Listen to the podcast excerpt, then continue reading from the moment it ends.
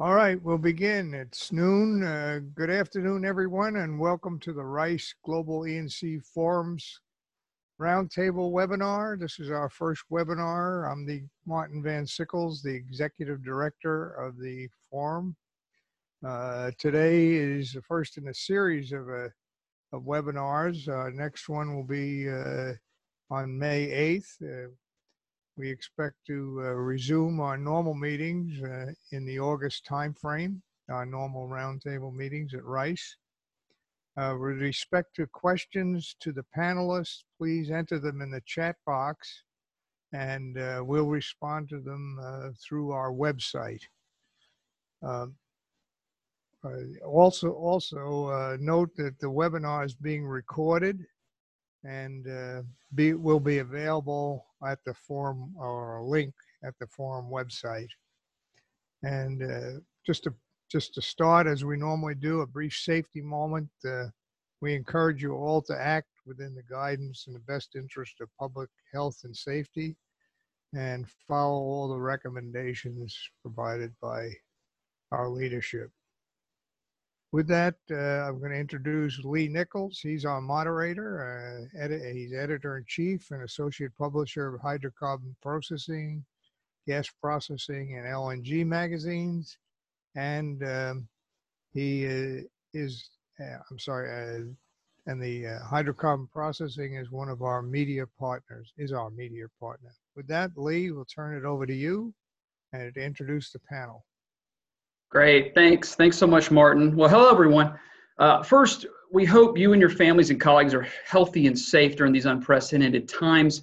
Now, as Martin said, my name is Lee Nichols, and I'm the editor in chief and associate publisher of hydrocarbon processing and gas processing and LNG publications.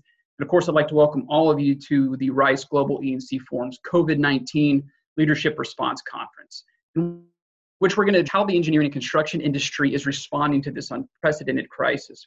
Now, our objective today is, of course, to discuss the ideas of one, safely getting people back to work, uh, the big word, of course, being safely, and then, of course, get our economy fully functioning again. So, we're going to discuss individual company perspectives on these challenges, uh, hurdles that we see, and, of course, possible paths forward. Now, before we start, I, I'm going to run through some housekeeping items. One, like Martin said, this webinar is being recorded. It is going to be posted to the Rice Global E&C Forums website. Uh, that should be up in the next couple days, so definitely check that out. And then second, if you do submit a question during this webinar and we can't get to it, um, don't worry. Uh, we will be posting answers to those questions on the forums website as well, so definitely check that out too. Now, we do have a limited time today, so I want to go ahead and jump right in and get started. Uh, it is my great honor to introduce our esteemed panel of experts today uh, for the discussion. First, I'd like to introduce Jorg Linsenmayer. He is Vice President of Project Management, Manufacturing, and Construction for Air Products. He is responsible for, for providing leadership and resources across all of Air Products' construction and manufacturing sites, as well as developing project execution and construction strategies that ensure sustainable, profitable growth for the company. Second, we got Stephen Toups, who is the president of Turner Industries. It's a company with 23,000 employees and they've been the provider of industrial services for more than 60 years. Uh, this year, he's in his 24th year at the company, in which he has served in very, very many capacities uh, within that company. Now, finally, we have Kevin Wetherington. He is the Chief HSE Security and Quality Officer for Baker Hughes. Previously, he served as the President of the North American region, Vice President of the Gulf of Mexico Geo Market, and Vice President of the North American Land Geo Market, all of those with Baker Hughes. Now, within these roles, these gentlemen are responsible for approximately 100,000 employees, which is actually just incredible. So let's go ahead and bring them on uh, and get this discussion going. So first off, how are you gentlemen doing today? Wonderful. Thanks very much. Fine, Lee. Thanks for having us. Excellent, excellent. So first off, I want to jump right in. Let's just talk about the biggest uh, thing here, and that's safety. So Kevin, I want to direct this this question to you right now we've been seeing the immediate impact to our industry and, and people have seen it. So we've seen projects halted for safety reasons. We've seen uh, companies defer projects.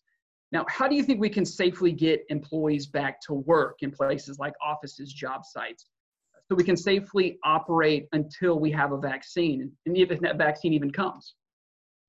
So, thank you, Lee. And before we get started, I just want to uh, extend my appreciation for being included in this forum. This is a great opportunity to share and learn from others. So, really looking forward to this engagement. So, when we consider how to get uh, safely get employees back to work, it really comes down to focusing on the prevention of contraction and spread of the virus. So here at Baker Hughes, uh, we've drafted a set of return to work guidelines, which includes things like screening, reconfiguration of our office space to ensure proper employee spacing, uh, reduced density of employees per unit area, the, the use of PPE, personal hygiene, along with additional focus on uh, things like ventilation and cleaning. We also couple this with our response to employees who develop symptoms, along with how to handle a positive case or an outbreak in a local community. Uh, our guidelines are a phased approach with uh, current status being phase one, which we're in now, and that includes various stay at home and remote work arrangements around the world. Phase two will be when some restrictions are lifted and we start bringing employees back into offices and work sites. Then phase three will be when a vaccine is available, resulting in further restrictions being lifted. So this phased approach uh, allows us to move backwards into a previous phase if there's a reoccurrence of cases.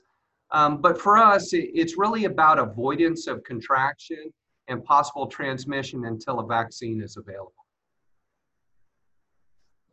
Excellent, perfect. So now I want to jump over to Stephen. So Stephen, what is gonna what is a recovery going to take? So when I say that is things like business travel, meetings, uh, conferences, big networking events uh, that we're all used to going to several several times a year.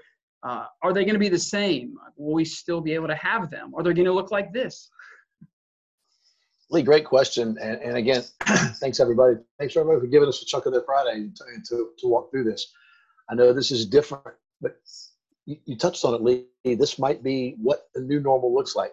Around Turner, we're not calling it the new normal. We're looking at calling it the next normal. Uh, maybe it's some version of what we had in the past. But look, in asking our opinion, our opinion is the first prerequisite for an economic recovery is a solid public health solution. And that's going to be testing and tracing possible infections, adequate supply, the balance in the supply chain, that's going to be important because consumers and our employees are going to need the confidence that participating in the economy is not going to get them and their loved ones sick. Now, beyond that, you're looking at travel and hospitality eh, eh, when you get into conferences and business meetings. It could be in a depression of their own for a long time, uh, depending on how quick people trust travel. I mean, what is it going to take for you or I today to go get on a plane or go walk through one of these big international gateway airports. How do we know who was sitting in the seat right before us? This is where the public health response is really going to come into play. The sooner people feel confident about testing, the sooner people feel confident about cleaning or understanding how social distancing is going to work, then we're going to be ready. So, to answer your question directly, business travel, meetings. Look, there's a couple possible futures here. But what we're doing is we're taking conference rooms and pulling every other chair out, giving that room uh, the capacity of maybe 50% of what it had, but at the same time, forcing that five, five or six feet between those chairs. That if we have to have people meeting when we come back, then that's what we're going to do. Uh, on the job sites, they're having business meetings every day. They're having lunches. They're having breaks. They're having safety meetings every morning. You double the number of tables. You increase the size of the tents and the spaces where they're going to be breaking, and you keep two to three people at these tables. It's a new or next normal, but it's something we're going to have to get used to. Man, conferences, networking events. You know, if you're asking me to look into my crystal ball, it could be a few years before we feel as good as we did six weeks ago or, or a couple weeks back in January. But think about what this could be. This could be a virtual conference where you have, rather than two or 3,000 people, maybe you have 10,000 people. And then you can have smaller, more quaint discussions about it, and where you can actually pull the groups together and focus in. Look, it could be more quality. What is it going to look like? I don't know. Are they going to be able to have them? I think some people are going to try. I think it's going to be interesting to see how it rolls out, though. Excellent. Great. Great. Thanks so much. Yeah. And, and that's one thing that, one thing we know about our industry is of course they're going to adapt to whatever, whatever comes along. So, which is a good segue into my next question, which is actually uh, topic of technology. And, and Jorg, I want to get your, your, uh, your uh, comment on this. So as digitalization, things like ro- remote diagnostics, other plant site technology, productivity enhancement, enhancements, have they made a difference um, during this crisis? Have you seen anything, uh, especially with, uh, with, with air product plants? Thank you very much, Lee, um, for the opportunity to attend the Rice E&C forum, first of all. And um, it's a pleasure to attend. Um, I would have preferred to come down personally, though. Um, already prior to the crisis, we have used um, um, remote diagnostics and collaboration tools, both in project execution as well as in project in operations of our plants. So at Air Products, we have several systems in place to diagnose or control our plants um, completely remotely. So, for example, we can um, check out machinery or we can monitor electrical systems, you know, from um, our remote operating centers, or we can also uh, check the controls and um, process conditions of um, our mainly oxygen plants, hydrogen plants, or nitrogen plants. And um, just to give you an example, we lately had to start up a plant in Spain and um, could not send the startup person anymore because of the corona crisis. So we then started up the plant pretty much completely remotely from a completely different location with some help from, from the site. So these tools really help our engineers to effectively troubleshoot and support plant issues, or also we can do complete repairs remotely. So that's um, um, something very um, important as well. So the corona crisis now has really forced us to utilize all these um, tools even more, and um, we have good results data is delivered then directly to experts globally and um, is a really tremendous asset for everybody while we have to manage all these challenges of the COVID 19 problem. A good example is also our process plant monitoring system, uh, which we can use to remotely monitor medical liquid oxygen usage as, at hospital tanks um, to help manage these systems running at over design. Because you can imagine now um, there's a huge amount of um, increased oxygen demand from a lot of hospitals. And um, so we are basically um, using these technologies than a lot. Now from the epc perspective um, i can just give you a quick example. We have we are currently building three large um, nitrogen plants in holland and we are in the middle of um, construction. And um, you can imagine we have a huge amount of uh, drawings, you know, so-called issued for construction drawings, IFC drawings have to be provided to the construction site, um, to the contractors to build um, the whole thing. And um, now, since we do all the detail engineering in India, in our India offices, um, we um, these guys there um, are normally modeling the plans and you know provide the drawings but they're all back in the home office as well so now our india colleagues model the plant they produce the drawings and then send them through servers to the construction site where our people give them to the contractors and um, that is going quite well um, much better actually than we thought with working from home whereas in India, the internet connections have been a problem, but we fixed a lot of things. And by now, it's um, it's really going very well. So to summarize, digital technologies are really helping us very much to navigate this um, this crisis. Shall become the the epitome of the digital transformation age. That's right. That's right. I want to. Uh, I kind of want to get uh, Kevin and, and Stephen's opinion on this as well. So, uh, what y'all have seen over the past, I guess, month, uh, month and a couple weeks. So, are there new processes, workflows, behaviors that have arisen from this crisis as kind of like a lessons learned? Um, Kevin, let's go ahead and start with you. Yeah, so absolutely. And a lot of this was by necessity. So during this crisis, we've really determined that we can do more remote work than we originally thought. And this has helped us out tremendously. Uh, this is actually for the case of both employees in an office, for office based activities and tasks, as well as for our field operations. So, for employees still working in one of our offices or work sites, uh, we've adopted some creative ways to establish distance between them, like one way hallways, uh, adjusting layout of cubicles in our office space, the configuration of tables and chairs in common areas, the use of floor signs uh, in areas like cafeterias to maintain spacing between people, um, using occupancy limit signs for certain confined areas within an office, uh, along with better utilization of shift work arrangements in our manufacturing and maintenance centers. And all of this, uh, as well as additional spacing between employees during various transport activities via land, sea, air, however we're needing to move our, our field personnel around. So we're also conducting other activities like inspections and audits with smart helmets, uh, camera glasses, or, or, goggles, so that remote teams can work with local teams to accomplish these very critical tasks. Uh, we've got various uh, virtual technologies uh, that we're also better utilizing for some of our training and drill exercises. Uh, and it allows for remote oversight and or implementation of these programs. Uh, we also continue to apply similar processes and technology for our remote operations where we conduct field work at customer sites or installations. And some of this has always been part of our portfolio, um, but now it's being utilized even more than ever.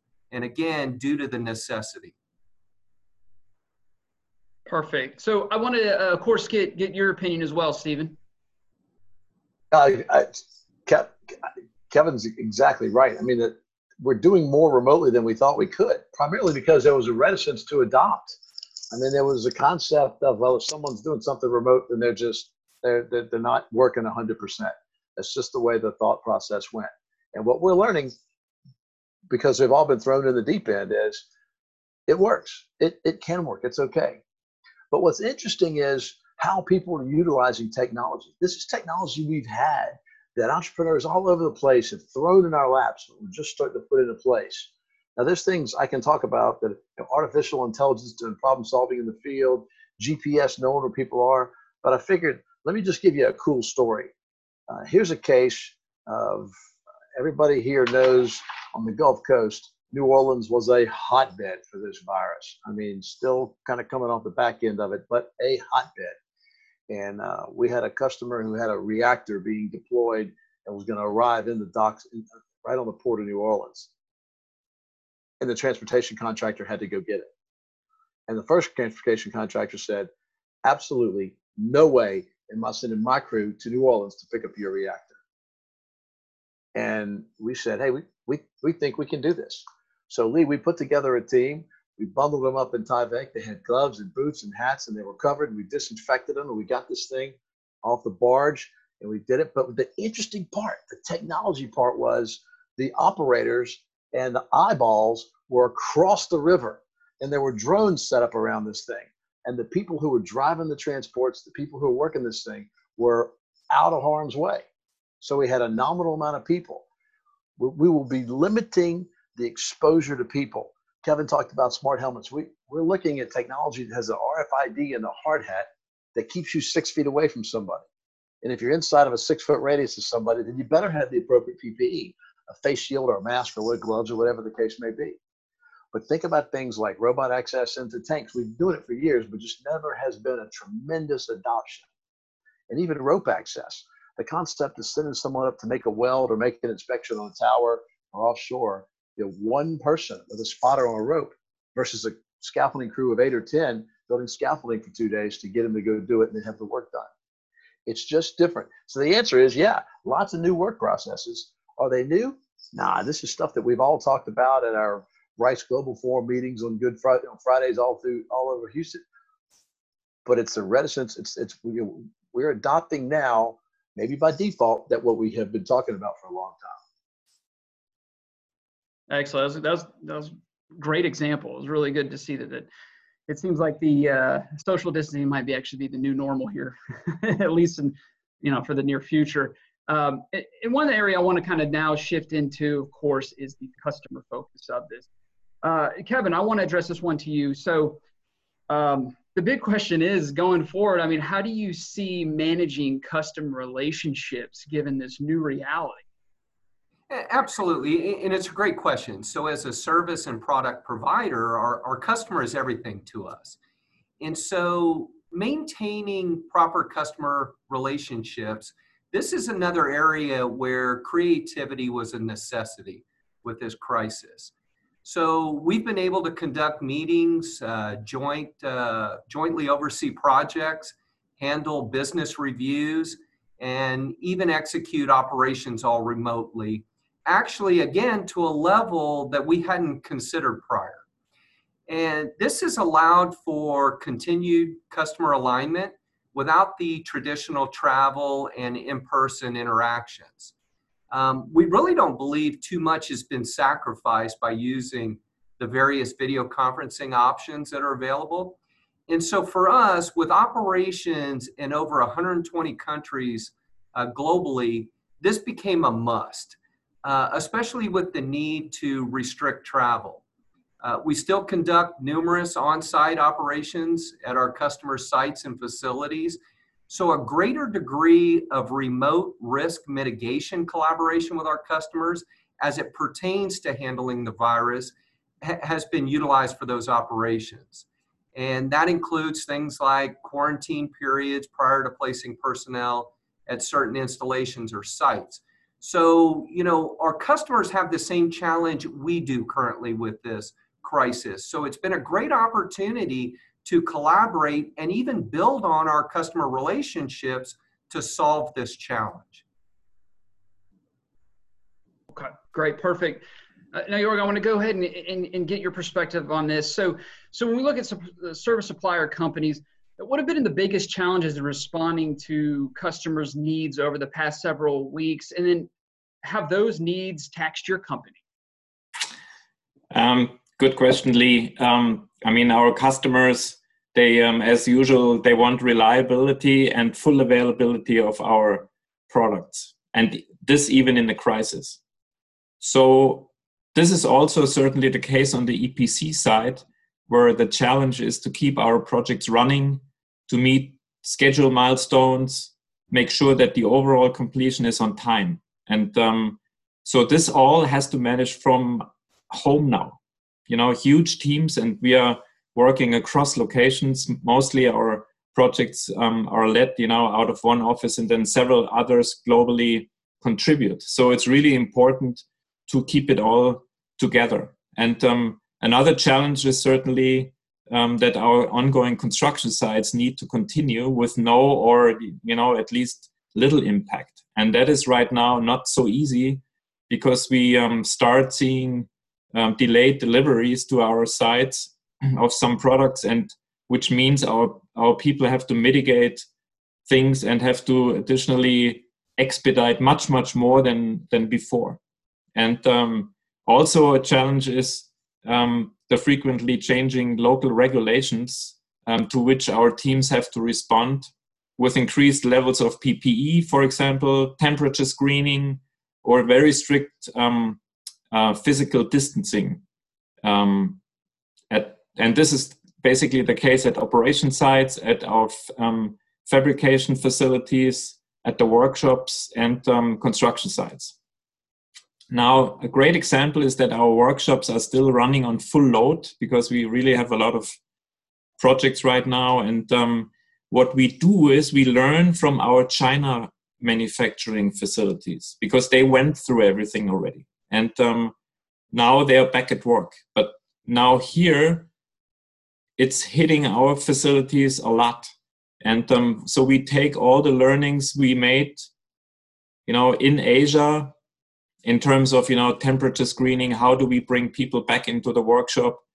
What kind of masks do they do they need? And do they need them all the time and, and everything? So this is what we are basically do. We learn from each each other all the time. And um, um, so I think generally you can't really over communicate or over contact right now. So that's that's the most important thing is that we really work very closely with our partners, um, our um, suppliers or customers to ensure very quick decision making. Because as usual, you know everything is quick and we need to do something, um, and also need support the needs of the others. So at Air Products, we have also installed a website, for example, for our you know customers. They can look at our what we do against the whole thing or internally we have an intranet where people can you know figure out what can they do to optimize working from home. We even give them you know teaching lessons um, how to um, you know learn to work more efficiently or we bring we give them new tools to work together you know in in in teams and everything. So there is a lot of things that we try to um, to help them. So our CEO yesterday um, actually stated that we as Air Products are really proud to be considered an essential business by governments around the world because we are serving the food industry, um, health, um, as well as energy. So basically, we uh, made a lot of efforts, um, certainly, to mobilize very quickly and respond to increased medical oxygen installation installations also. So that has been a big challenge. And um, we have been quickly installed, for example, several new facilities in a very short time to supply temporary hospitals or other places where um, COVID patients are treated. And we are really proud um, uh, to help that. No, we really appreciate it. We know essential how, how essential it is to get those types of gases to those hospitals to help those people. So yeah, definitely really want to thank Air Products for for what they do. Uh, I want to get in here and get and get Stephen's opinion. So um, it's kind of a big open-ended question right now, but how is the engineering and construction industry going to change after this crisis? Maybe dealing with customers. I mean, you kind of alluded a little bit when it looks to uh, the work site, but just you know, how is it going to change? Lee, I know what you're doing to me. You're, you're backing me into a corner, and the question is going to, it really means, hey, Stevie, in a force majeure world, what is this doing to your productivity in the field? Is that the question? I'm getting this. Um, look, let me, let me, I'll, I'll dive in there. I, the, bulk of the customers who we're working for right now uh, are not, no one is turning a blind eye to what we're going through. The demand is horrible. The supply is gut wrenching. The oil price is bad. Everything's bad. The virus is bad. But the expectation is that if I can give you a clean work face, if I can keep you clean, if the wind's blowing, you're working outside, and I can give you the PPE needed, you ought to be able to maintain the same level of productivity. And so that's the goal. That's what we're shooting for. So I think it, the answer is how does it impact the industry? Look, I think we need to challenge ourselves to rethink what it is that we do sharpen the axe or sharpen the sword for whatever it is it's going to be on the backside of this thing pivoting to what the business model is i think we're going to see some changes there's no doubt about it and look as we're deploying technology and we got customers who prior to this never thought about having a virtual meeting are they ready for a virtual meeting no but i don't think there's a choice and so now you overlay everything we're dealing with with cybersecurity and it's something that we're just going to have to deal with on a regular basis. We're going to have to stay alert, stay aware. The industry is changing. There's no doubt about it. I think we've seen shifts how we look at our work. My dad has a great example. If I give 10 young millennials iPads and I put them around one guy welding, can that make him weld any faster? No. Technology for technology's sake is not going to make that happen. It just isn't but we can record it and we can get the information. We're going to build things and do things the way we did. I think what's going to happen around it is an increased level of awareness. Lee, the big question for me is not productivity, but safety. As we increase a, a, a, an insane level of awareness around what it is that we do, wow, what can that do to safety? You increase that level of awareness around every move, every meticulous action. We just introduced electronic JSAs to make that JSA go process go faster. And now that can be looked back. Think about what that can do. Because of the force into this in the last six weeks, people are now thinking if I can get electronic JSAs in the field and I can overlay big data into it, then I to let augmented, I to let artificial intelligence tell me that prior to 9 a.m. you're going to have a recordable or a possible recordable at that site, and you ought to get into some real preventative things. I think the industry needs to think of this as a positive. There's going to be bumps and it's going to be ugly getting there. But once we get there, it could be very, very, very interesting. So I think the changes are going to be for the good, Lee. Oh, absolutely, yeah. And a lot of that, of course, as we've seen, has been because of necessity, especially a lot more digital. I think I think everyone's become a an expert now at Zoom meetings. I learned how to change my background, and I'm actually an avatar right now. I don't exist. Uh, so we've talked about safety, we've talked about technology, and of course, we've talked about dealing with customers during this time. I want to shift now to, of course, oh, look, there you go, perfect. I want to switch, shift now to employee culture, which is a big deal. So, uh, Kevin, I, I want to get your opinion on this. Now, with the temporary working from home culture, is it working for your company? And then how are employees responding? Uh, are they productive? Uh, you know, how is their morale working at home? Yeah, so this is really critical, Lee. And there's a couple of words in that question that, that I really lock in on, and that's productive and morale, both of which are very important in our current state.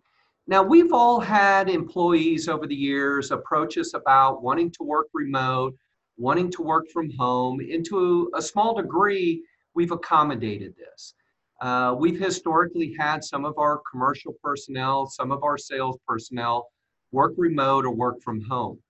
But initially, with this, this crisis and our need to take more employees out of the, the work sites and offices and work from home, initially, most employees embraced the move to work from home because I think they saw it as an opportunity to mitigate risk and prevent possible exposure to the virus. So that was good. Now, it took us some time to adjust as we moved to the new remote engagement routine while trying to stay connected. Um, but we eventually became more efficient, more effective with the overall arrangement. Now we had to work through some nuances with hardware and getting people some equipment so they could work remote and work from home. We've tested out certain platforms to understand uh, uh, which virtual platforms and what video conferencing uh, uh, we most aligned with. But I think as time proceeds, we may see some people start getting a little restless with the situation and start missing that personal interaction in an office setting. So we're actually going to try some creative remote interactions that we've heard about uh, with some time spent on some non-business related activities. So we've heard of things like virtual birthday celebrations, uh, remote happy hours, uh, even costume contests, uh, talent shows. So, hey, you know what? We'll give it a try. Anything, right? Uh, to help keep morale up. So, uh, we're going to go test some of this out and see how it goes. It's funny. I actually have a, a, a, Zoom game night with some friends tonight. So, hey, go figure. it, it works socially too. Another uh, idea to add to our list. there you go. Uh, okay, great. So now, Stephen, I want to get get your opinion too. So, is is working remotely going to stick at your firm? Now, I know you can't work remotely and weld stuff and, work on site, but but uh, I'd like to get your opinion on it. Is this going to be kind of the norm at, at your company? Shortest answer to anything you've asked me so far, Lee. Yes, beyond the shadow of a doubt. Uh, there will be pieces of it. There will be pieces. Uh, what we're thinking uh, so obviously headquartered in, uh, this may not go over big here, but headquartered in Louisiana. Uh, we were looking at having a purple and a gold team and having shifts go in and out, back and forth. Uh, there will be an aspect of remote. We don't know what remote will be, but what we found is the remote meetings, the video meetings and chats have compressed the, the ancillary stuff that happens around the meeting into a very, very small, succinct time frame. And so we like the, how some of these meetings work. So the answer is yes. It'll it'll stick, and it, there'll be pieces of it that won't stick, but we, will absolutely keep this. We will stay in tune at our ability to establish a Zoom meeting. And it's all right because you got bragging rights. Uh, your guy went number one last night in the draft, so it's all right. okay, I, I want to get uh, uh, Jorg and Kevin's opinion on, on this new normal as well. So, Jorg, we'll start with you what do you see as the new normal with regard to your company? Will it work, interact, and of course, the most important thing is it, is it going to drive your business forward? Right. Um, I think it's still kind of early days, but um, we have certainly seen a lot of continued strength and business continuity um, as our teams, you know, implement health protocols at our manufacturing sites or construction sites.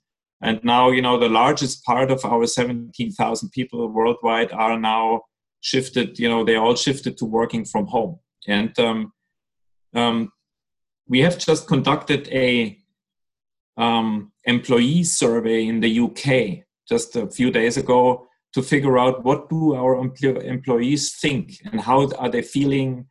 And we asked them also what do you think is the productivity compared to before? And um, the result was really good because they said it's almost as good as before. Like, i think the average number percentage was around 95% which is really good because in the beginning i still remember everybody was saying you know damn what's happening and how bad will this be? And can we still you know run projects from the homes? And but we tried and then and now figured out it's it's working pretty good actually. And um, as i stated earlier i think the most important thing is communication staying very close you know connected uh, with everybody. Um, and when i asked our project managers how is it going? How can you you know lead projects? They say it's all about being very close. And one of the guys told me it's even better at home because you know like all my guys are online all the time. So i find them easier than when i have to walk around in the office and, and try to find them somewhere. And um, so basically i think when we come out of the crisis in different parts of the world we have to somehow coexist i think with the covid uh, mode. And um, it will for a while be the new normal. And um, so what we just discussed this, this morning in a crisis meeting what are we doing? How do we bring everybody back in the office now here in the headquarters in um, quarters in allentown for example? And um, we think we bring them back in waves kind of like who's most important goes first we will then see how it works and we'll implement then health protocols we have you know they have to wear masks and do you know um, social distancing and everything. And again, we can learn from our Asian colleagues who are partly back at work already and told us this is how we did it and this is how it works and um, and learn from them. And um, so, but it's very hard to say what's in in six months. That's kind of crystal ball, I think. And um, but I think what's clear is it's not going to be the same as before. And um, we don't really know how it's going to play out everything but we know that our people will have will not the future will not be as it was before and um, um, it's certainly you know probably what we found now some people can even completely work at home in the future. So maybe our offices are too large or something in the future i don't know. We'll, we'll have to figure this out. And it will depend also on the people that we bring back because not everybody you know can do this. It also depends on you know the family situation whether the dog is running around. Now i told my wife you know you take the dog and go out because so you have a lot of things that you have to respect actually. But um, it's really important to you know use the digital technologies that we discussed before. And um, you know we cannot run global epc projects. Everybody knows that stephen especially i'm sure um, without you know doing all these things in the future. Yeah that's the one problem with with with digital technologies is they can always find you of course with this i also want to get your opinion as well kevin on this on this question about the new normal and how your company of course will interact and how you're going to drive the business forward with this kind of remote remote working uh, uh, thing we got going on now yeah. And so, to Georg's point, you know, in some areas around the world, it's still early uh, in this crisis. But we do believe that the, the new normal is, being developed as we speak uh, in, in different areas around the world in different phases. but we do see a future where more remote interactions will occur, uh, just like this forum. This may, may become one of the new norms. Uh, we believe that we'll conduct more operations, do more business reviews, and participate in more customer engagements uh, utilizing various video conferencing tools um, from this point forward. And with the connectivity that we have now uh, within our locations around the world and with our customers and suppliers, and some of this we had to build out in the initial stages, but it's really made it possible to conduct more remote activities. So we're already conducting uh, various, and you heard this from others earlier, various asset and equipment monitoring activities as well as executing certain operations remotely.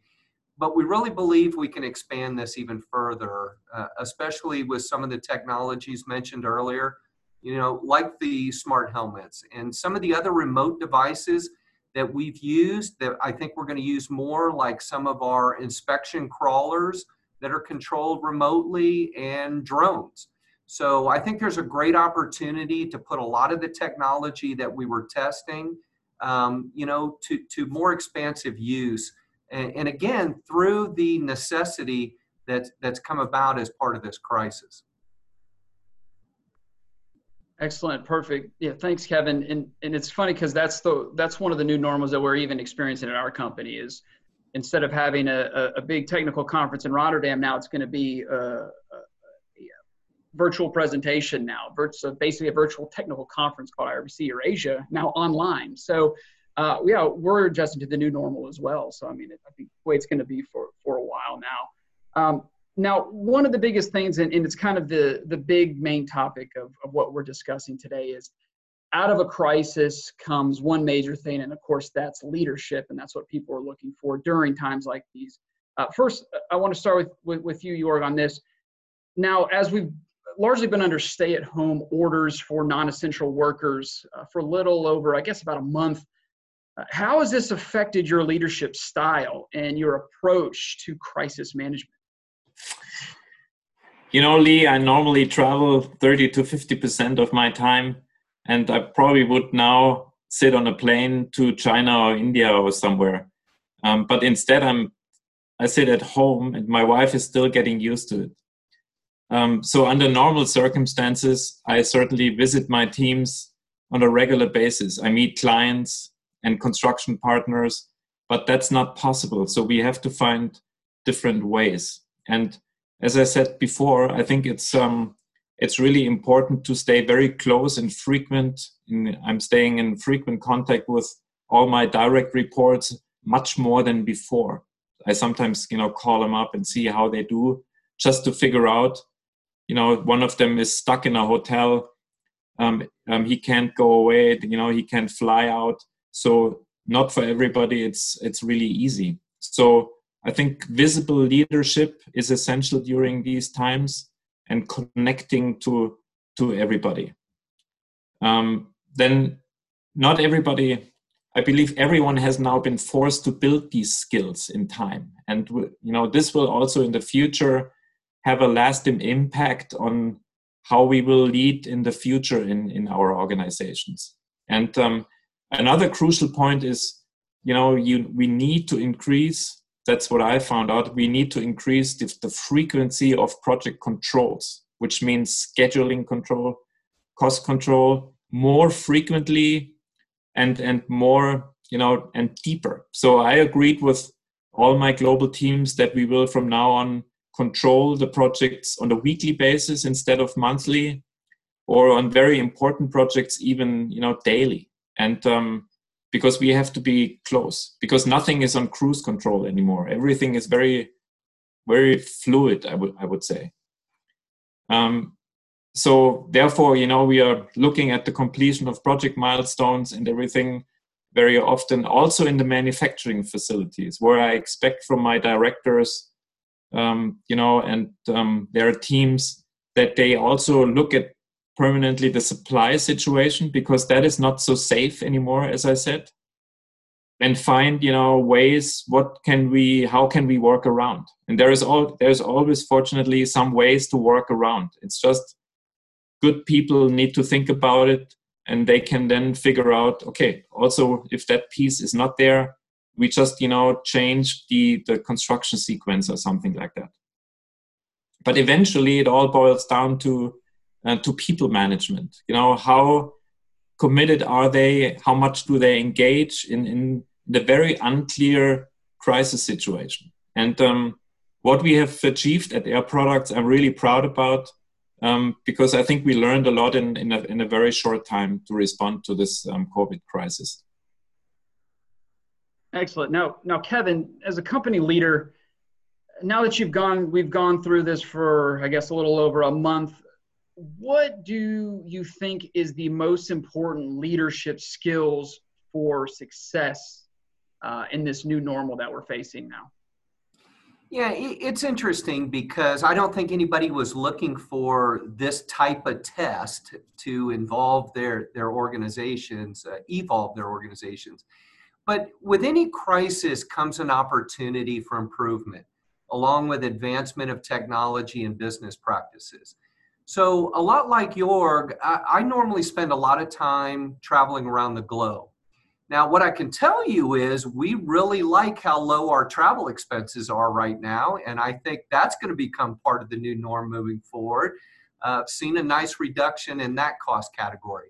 But we believe the new leadership skills that have been and will be developed uh, to meet current and future needs as a result of this crisis um, will have to develop, like the ability to support and coach from a distance uh, utilizing the remote engagements that we've talked about. As we learn how to motivate, energize, and inspire our employees with less in person interactions. Now, I, am not going to tell you that I think it's going to be easy for all of our employees or our customers to fully embrace this, especially initially. But I'm certain this is going to play a bigger role in the new normal well into the future. So leaders will have to adapt to the new environment, uh, the ways, the new ways of conducting business, along with their teams. So I think this has become one of those opportunities that has come out of this crisis. So I think we should embrace it, take advantage of it, and really develop more efficient and effective uh, uh, business models as a result. Perfect. Excellent. Now, Stephen, uh, what is one thing that you will do differently post uh, COVID 19, I guess we will call it? You know, Lee, there's a lot of things. Uh, to answer that question, the one thing I'm going to do differently is there are things that I took for granted that I will never take for granted again. Being one, being the ability to go to work.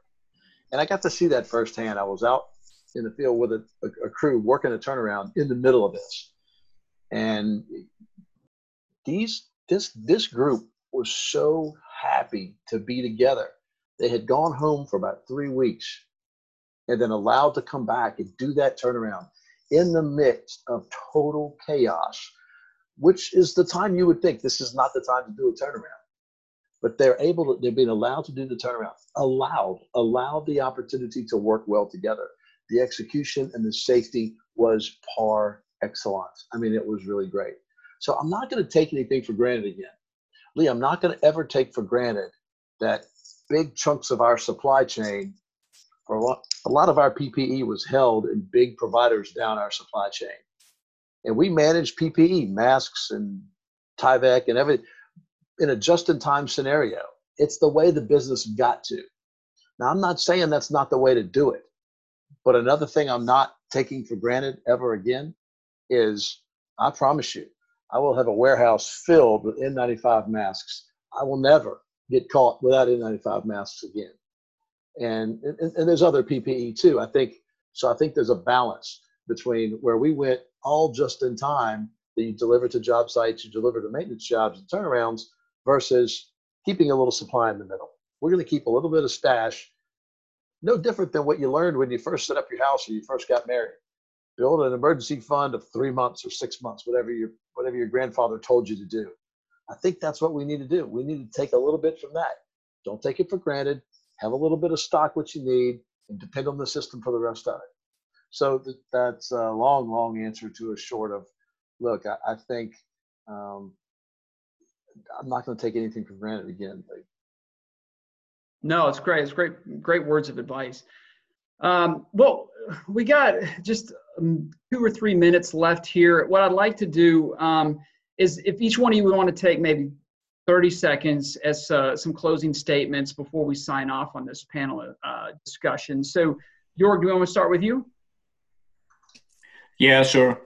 Um, I think, I mean, for me, it was um, extremely important to um, hear from the colleagues from from the industry, and I mean, we have worked together with Turner, for example. I hope we do it in the future again, um, and um, also from Kevin, what they think. So this was for me um, very important. I take a lot of you know things back, and generally, I think from what I heard from uh, from them you know the problems or the issues they're facing are very very similar to to ours and um, you know we need to think a little bit more out of the box also so we cannot just you know go ahead and say okay this is how we do it because we normally always do it like this but we have to i think figure out new ways of working. And you know i like what i heard about the drones and um, you know maybe control things more remotely and and everything. So these are are great things. But when my you know the daily life and managing a company or parts of a company or workshops eventually is always about people. It's nothing else right? It's all about how can we motivate them? How can we make sure they like their job? You know how can we make sure they you know they have fun at work and and therefore then bring top performance. But how we do it we can always excel. And and and this is i think what it is all about. So thanks very much again for for having me and um, i hope next time i'll uh, i'll come in person to houston no that that actually that'd be fantastic uh, kevin let's go to you 30 about 30 seconds to a minute yeah, so I agree. You know, this this was a great opportunity to to share thoughts, ideas, insights, some best practices, and learn from each other. But I'm going to go back to something uh, that I had stated earlier. We've got to make sure that we don't miss the opportunities within this crisis. So, opportunities to evolve as leaders, opportunities to evolve our business models, advance technology, improve certain business practices so, again, out of a crisis like this, out of a, a very dire situation, we've got to make sure we learn, we advance, we improve. And so, again, that, that includes the leadership, the leadership skills that have to be developed for this new norm. And we really believe and, and started using the phrase of remote for longer. And this may be remote on a permanent basis. And so we just need to be prepared for that and open minded, willing to learn, and willing to adapt. Excellent. Thanks so much, Kevin. Stephen, how about for you? I appreciate it. The director of the EIA mentioned that this will go down, 2020 will go down as the worst year in the history of our industry. And while I think that's true, we can't live like that. It's going to take a positive attitude. Lee, I'm a regular subscriber to MD Anderson. I'm a four year cancer survivor. The first thing you learn when you get cancer is it takes a positive mental attitude to get through this. No matter how crappy the world is, looks around you, it takes a positive mental attitude to do it. Yeah, great. It's going to be the worst year ever for our industry. And you know what? Great. George and I may go on a speaking tour 10 years from now. We may get paid millions of dollars to talk about this horrible year. But to get through this son of a gun, let's all stay positive. And with that, I'll give it back to you to sign us off. Excellent. Perfect. Thank you so much. Uh, now, with that, uh, that's about all the time we have today. Um, I, I, do want to let people know that we do have a lot of Q&A that has been uh, submitted. Of course, we're close to the top of the hour, so we don't have time to get to those. But like I mentioned in the very beginning, we will be posting answers to those questions uh, on the Rice Global E&C Forums website. Uh, I can't express how much we really want to thank our panelists today uh, for taking time out to talk about these crucial topics. Um, also, um, if, if you had colleagues that weren't able to actually watch this webcast, please let them know that we will be posting a recorded, uh, I guess, on-demand type uh, option for this webcast uh, in the next couple days. That will be on the Rice Global E&C Forum website as well. Um, again, to close, I do want to announce that the May panel webinar will be presented on Friday, May 8th at noon Central Standard Time. That discussion will be called Leading Through a Crisis, Contractual Implications, and it will be moderated by Karen Fuller, who's the director of uh, HKA. Registration is open, so definitely go to the Rice Global E&C Forum website to sign up for that, and then tune in uh, on May 8th. Again, your Steve and Kevin, uh, we sincerely thank you for your time and insights today. And of course, we really want to thank our attendees that were able to join us. Uh, and again, we hope you and your families and colleagues are safe and healthy. And we hope you have a great rest of your day and a great rest of your weekend. Thanks.